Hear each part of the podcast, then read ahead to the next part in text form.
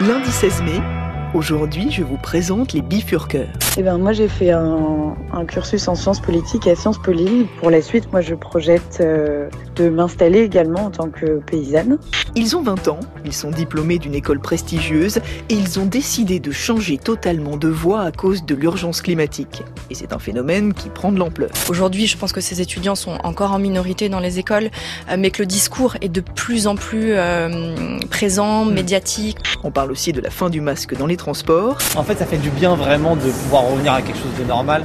et puis de la médecine esthétique qui attire de plus en plus les moins de 30 ans. C'est le fait d'avoir vu plusieurs filles euh, qui ont été refaire leurs lèvres. Je pense qu'aujourd'hui, malheureusement, oui, c'est un effet de mode quand même. Voilà, c'était surtout plus un caprice. Bienvenue, je suis Céline Aslo et c'est parti pour le quart d'heure.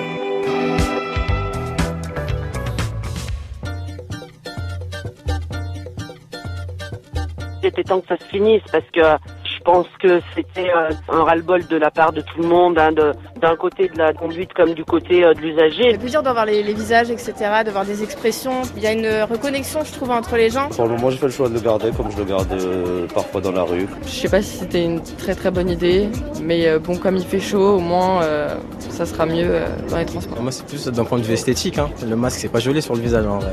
Donc demain, peut-être que je vais redécouvrir des nouveaux visages. C'est juste ça la nouveauté. hein. Sur la route de la normalité, c'est donc une nouvelle étape majeure. Depuis ce matin, dans les trains, les avions, les bus, les taxis ou les métros, on peut voyager démasqué. La pandémie n'est pas terminée, mais le nombre de nouveaux diagnostics au quotidien diminue, la situation hospitalière s'améliore, et donc nous considérons qu'il n'est plus adapté de maintenir cette obligation de port du masque dans les transports en commun. Oui, c'est le petit cadeau de départ du gouvernement, alors qu'on attend dans les prochaines heures la nomination du successeur de Jean Castex. Alors selon mon petit sondage personnel, réalisé ce matin dans le métro parisien, on est nombreux à l'avoir rangé le masque. Et c'était à la fois très bizarre et tellement normal d'avoir à nouveau le menton libre et les pommettes à l'air et de pouvoir redécouvrir de nouveaux visages, comme disait tout à l'heure ce voyageur. Sauf que visiblement, c'est pas si facile que ça de s'assumer tel que nous sommes. Je vois mes pieds dans la glace? Oui, Oui. Se poser des questions sur notre physique, on le fait tous, et depuis toujours. Mais ce qui est nouveau, c'est que les Français ont recours à la médecine esthétique de plus en plus tôt, de plus en plus jeunes. Et j'en ai parlé avec Jérôme Jadot, reporter à France Info. Il s'est penché sur cette nouvelle passion pour les injections. Parce que je me voyais dans le miroir et que je trouvais que ma lèvre euh, supérieure était un peu plus petite que celle du bas. Bon, je sais que c'est naturel, tout le monde a ça. Mais euh, voilà, je voulais juste refaire l'ourlet histoire de voir si ça me plaisait un peu plus. C'est le fait d'avoir vu plusieurs filles euh, qui ont été refaire leurs lèvres, surtout des amis à moi. Je pense qu'aujourd'hui, malheureusement, oui, c'est un effet de mode quand même. Voilà, c'était surtout plus un caprice. Bonjour Jérôme. Bonjour. Alors est-ce qu'il y a vraiment un rajeunissement de la clientèle? Euh, chez les spécialistes Est-ce que tu as pu avoir toi des chiffres sur ce phénomène? Alors, euh, c'est peut-être pas vraiment un rajeunissement parce qu'il y a toujours euh, des personnes âgées, peut-être même de plus en plus de personnes âgées qui y vont. On est dans une société vieillissante, mais ce qu'il y a de sûr, c'est qu'il y a des jeunes qui n'étaient pas là avant et qui y viennent. Il y a le leader du secteur, c'est le groupe La Clinique des, Champs-Élysées qui fait des, statistiques un peu un peu un peu précises et qui nous a indiqué que la moitié de leur patientèle, 50%, a moins de 35 ans. Ah oui, c'est énorme quand même. Voilà, 1 sur 2. Et euh, il y a 12 ans, c'était euh, 5% à peine. Donc il y a quand même un, mouvement des jeunes qui n'allaient pas vers cela, qui vont désormais. Est-ce qu'on a une idée euh, de leur profil? Oui, euh, globalement, c'est quand même plutôt des jeunes femmes. Euh, dans ce même groupe, c'est euh, 70% de femmes, 30% d'hommes. Donc il y a quand même des hommes qui, qui viennent. Euh, pour quel type de soins Les hommes, pour euh, parfois de soigner un peu le profil, notamment la, les, les, les abdos. Et puis euh, il y a aussi tout ce qui est euh, épilation, euh, épilation euh, laser, implant capillaire. Et chez les jeunes femmes, euh, la chose qui est très souvent demandée, ce sont les lèvres euh, pulper, repulper les, lèvres. Euh, on appelle ça aussi les Russian lips, les, les lèvres à, la russe.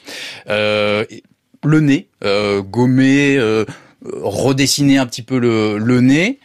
Les fesses aussi, des fesses très volumineuses parfois, en tout cas plus volumineuses Et puis euh, c'est plus classique, mais aussi la, la poitrine redonner euh, un peu plus de un peu plus de poitrine. Voilà, c'est les les demandes principales de euh, ces jeunes femmes qui se tournent vers la chirurgie et la médecine esthétique. Comment on explique cette tendance? Qu'est-ce qu'ils t'ont dit les gens que tu as rencontrés pour cette enquête? Eh ben ils, ils parlent beaucoup des réseaux sociaux avec un, un, double effet en quelque sorte des, des réseaux sociaux. D'abord euh, les influenceuses euh, qui euh, ont, nous disent-ils, euh, créé finalement de, de, nouvelles, de nouveaux canons de beauté en quelque sorte. Et puis il y a aussi l'effet filtre. Au bout d'un moment, dans la tête de ces jeunes, et eh ben c'est compliqué de d'avoir sa vraie image alors qu'on s'est habitué à son image retravaillée, mmh. affinée avec des, des, des, des choses très standardisées. Ils veulent ressembler à leurs euh, photos euh, filtrées. Bon, je ne sais pas s'il faut en rire ou s'en inquiéter en tout cas de cette tendance. Est-ce que tu as eu le sentiment qu'il y avait des dérives aussi autour de ça? Ah bah c'est plus que c'est plus qu'un sentiment. Euh, la principale dérive, c'est que euh, légalement en France, pour pouvoir faire notamment ces, ces injections d'acide hyaluronique, il faut être médecin. Et euh, il y a tout un tas de gens qui sont pas médecins et qui font quand même ce type d'injection. Euh, alors toute la communication, euh, ça se passe sur les réseaux sociaux, beaucoup sur Instagram. Euh, il y a à la fois des, des, gens qui vont casser les prix, qui vont faire beaucoup moins cher. Ça coûte combien par exemple? Alors chez le chez le médecin, ça commence à 250-300 euros pour une, petite injection et ça peut être deux fois moins cher, voire moins de 100 euros chez un praticiens euh, clandestins. Euh, mais on trouve aussi des injections clandestines qui sont très chères avec des gens qui ont une grosse renommée sur les réseaux, qui sont très demandés. Il faut faire la queue, on n'a pas un rendez-vous tout de suite. Ça se passe dans euh, un Airbnb chic loué dans les beaux quartiers euh, à Paris et il faut des moyens pour y aller. Je suis tombé sur une, une jeune femme, 33 ans, qui a déboursé 2400 euros pour se faire des injections et en l'occurrence ça s'est très mal passé puisque cette jeune femme a été défigurée, m'a-t-elle dit. Voilà ça quand elle souriait, ses yeux se fermaient, enfin quelque chose, voilà, c'est allé assez loin et elle a dû débourser euh, euh, entre 5 et 10 000 euros, m'a-t-elle dit, pour des traitements correcteurs et retrouver son visage normal. normal. Bon, bah, un appel à la prudence, si je comprends bien. Merci beaucoup, Jérôme, d'être venu nous parler de ton enquête aujourd'hui dans le studio du quart d'heure.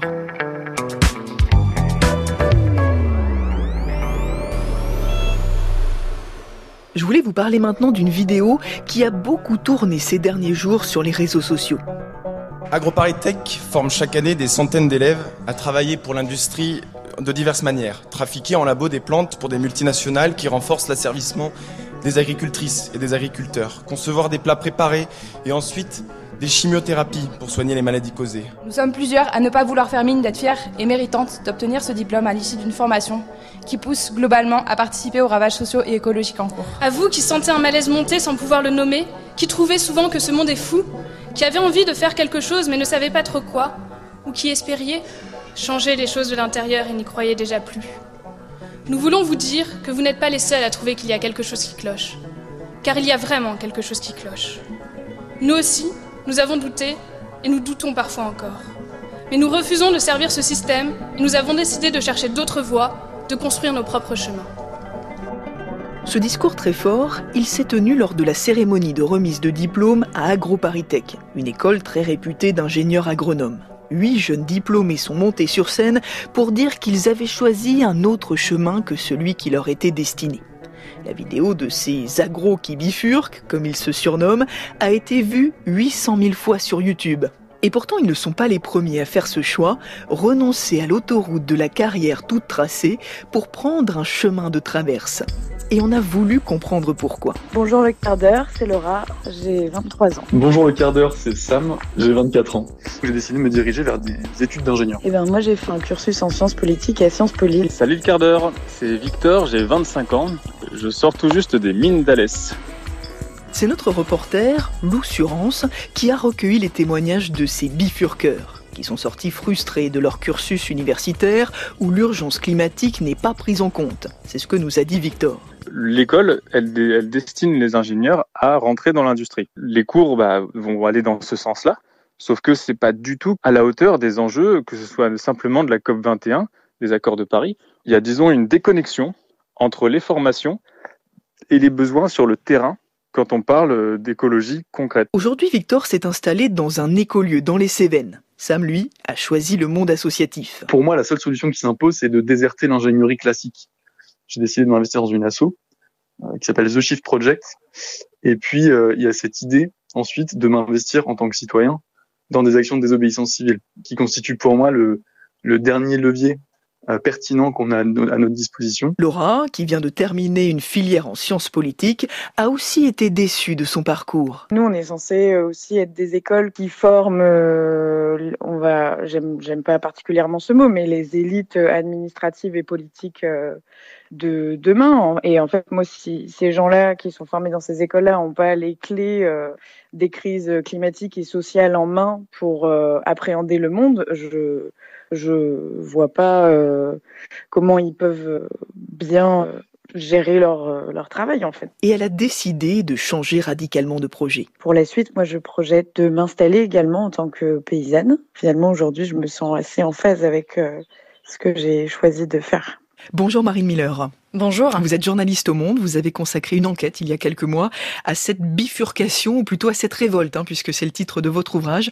Ça s'appelle La révolte, enquête sur les jeunes élites face aux défis écologiques, qui est paru euh, aux éditions du Seuil. Alors, ce que vous montrez, vous, dans le livre, euh, c'est que ce phénomène, euh, il n'est pas si récent que ça. Il est né même il y a quelques années. Vous vous dites que l'année zéro, ça a été 2018. Qu'est-ce qui s'est passé en 2018 alors 2018, c'est euh, une année intéressante, c'est une année de bascule, c'est une année de prise de conscience à tout point de vue.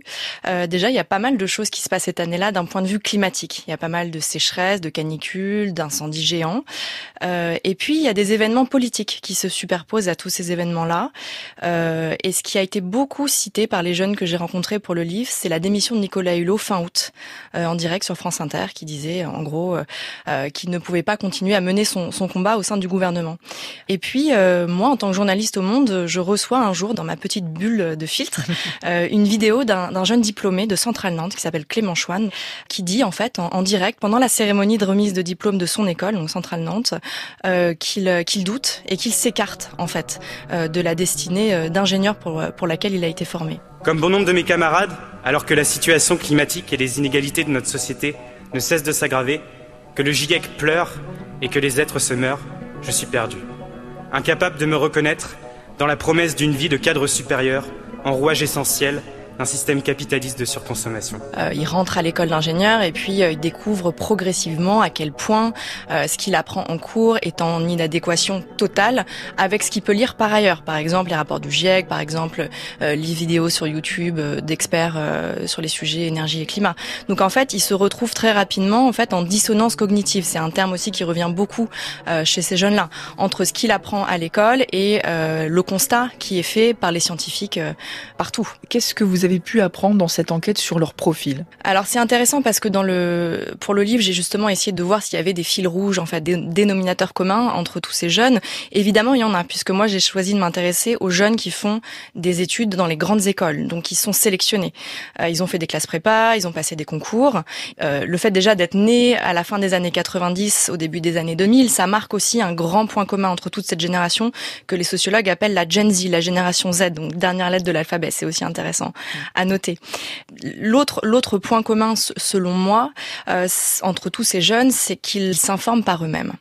En fait, ils sont très bien formés, ils ont été sélectionnés à tous les niveaux pendant leur scolarité, mais pour cette crise écologique, cette crise euh, du climat et du vivant, euh, ils se sont formés tout seuls, en dehors de l'école. Et ça, ça pose question. Ça veut dire qu'il n'y a rien dans les écoles, dans les formations là-dessus, en fait, c'est ça tout à fait, c'est exactement ça. C'est-à-dire que donc moi quand j'ai commencé l'enquête 2018-2019, il n'y a pas grand-chose.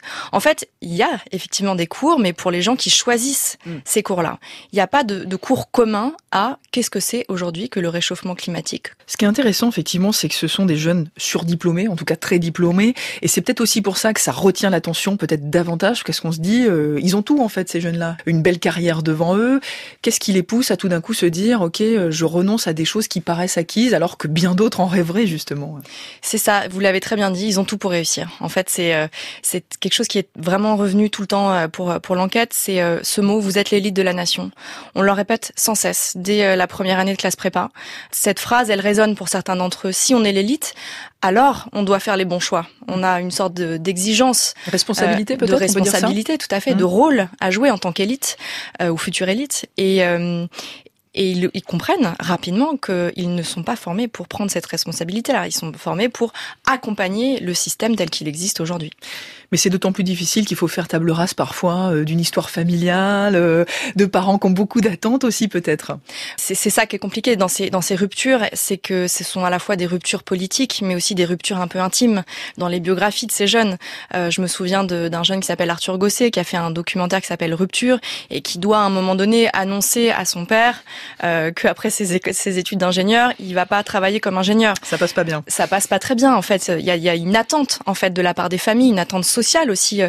Et dans les écoles Comment s'est accueilli euh, finalement euh, ce genre de, de discours bah, C'est intéressant de, de, voir comment les écoles se, se, positionnent par rapport à ça. Elles sont, elles sont euh, dans une technique de parade un petit peu. De, on, on, fait en sorte de dire oui, mais regardez tout ce qu'on fait déjà. Mm tous ces cours sur la RSE, sur le développement durable, sur la transition, etc. Donc ils essayent de répondre à, ça. Surtout c'est là, c'est vraiment on est sur un projecteur médiatique. Donc là, elles sont dans une technique de, défense presque. Donc c'est intéressant. Mais ce qui se passe vraiment, c'est très long. C'est très très long de changer les, les programmes dans les dans les grandes écoles. Et vous, vous voyez ça durer? Je pense que ça va s'amplifier. Je pense qu'on n'a pas fini de les entendre. C'est ce que je disais dans mon livre et que euh, ce type de, de, de, cérémonie, ce type de vidéo va, va continuer et la prise de conscience sera de plus en plus forte. Aujourd'hui, je pense que ces étudiants sont encore en minorité dans les écoles, euh, mais que le discours est de plus en plus euh, présent, hmm. médiatique, mainstream presque. Euh, donc ça va, ça va s'amplifier.